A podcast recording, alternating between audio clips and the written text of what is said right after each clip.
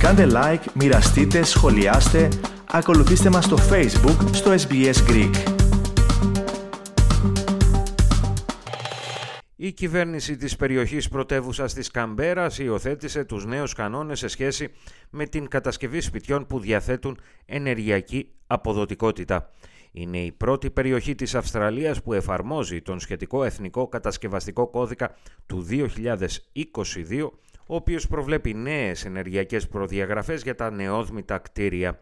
Περισσότερα ακούστε στο θέμα των Greg Diet και Kath Landers από την SPS, το οποίο επιμελήθηκε ο Αλέξανδρος Λογοθέτης. Τα σπίτια δίχως μόνωση, τα οποία παγώνουν το χειμώνα και υπερθερμαίνονται το καλοκαίρι, θα αποτελούν πλέον παρελθόν για την Αυστραλία όταν όλες οι πολιτείες και επικράτειες της χώρας υιοθετήσουν τον Εθνικό Κατασκευαστικό Κώδικα του 2022. Η επικράτεια της Καμπέρας είναι η πρώτη περιοχή η οποία υιοθετεί πλήρως τις νέες αυτές αλλαγές στην κατασκευή νέων κατοικιών.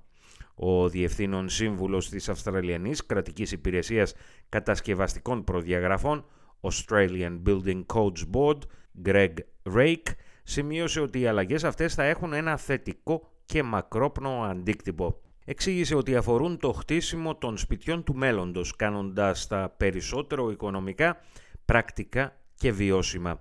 Τόνισε δε ότι η έμφαση δίνεται στην ενεργειακή αποτελεσματικότητα των νεόδμητων κατοικιών.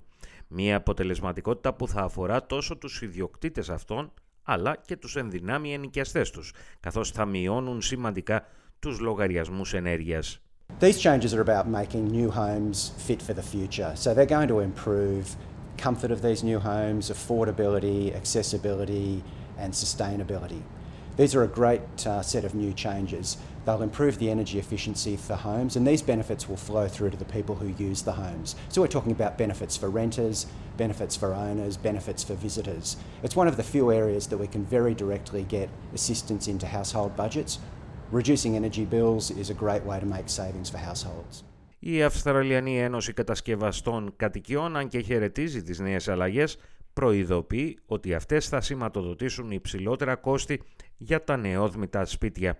Ο διευθυντής του παρατήματος της Ένωσης στην Καμπέρα, Greg Weller, σημείωσε ότι οι αλλαγές των προδιαγραφών στην τοποθέτηση παραθύρων και μόνο μπορεί να σημαίνει δεκάδες χιλιάδες δολάρια επιπρόσθετης οικονομικής επιβάρυνσης. Invariably we're going to see that the standard of windows in the home will increase significantly. We're certainly hearing from members that that can be in the tens of thousands of dollars for someone purchasing a new home. So this can be very significant as well.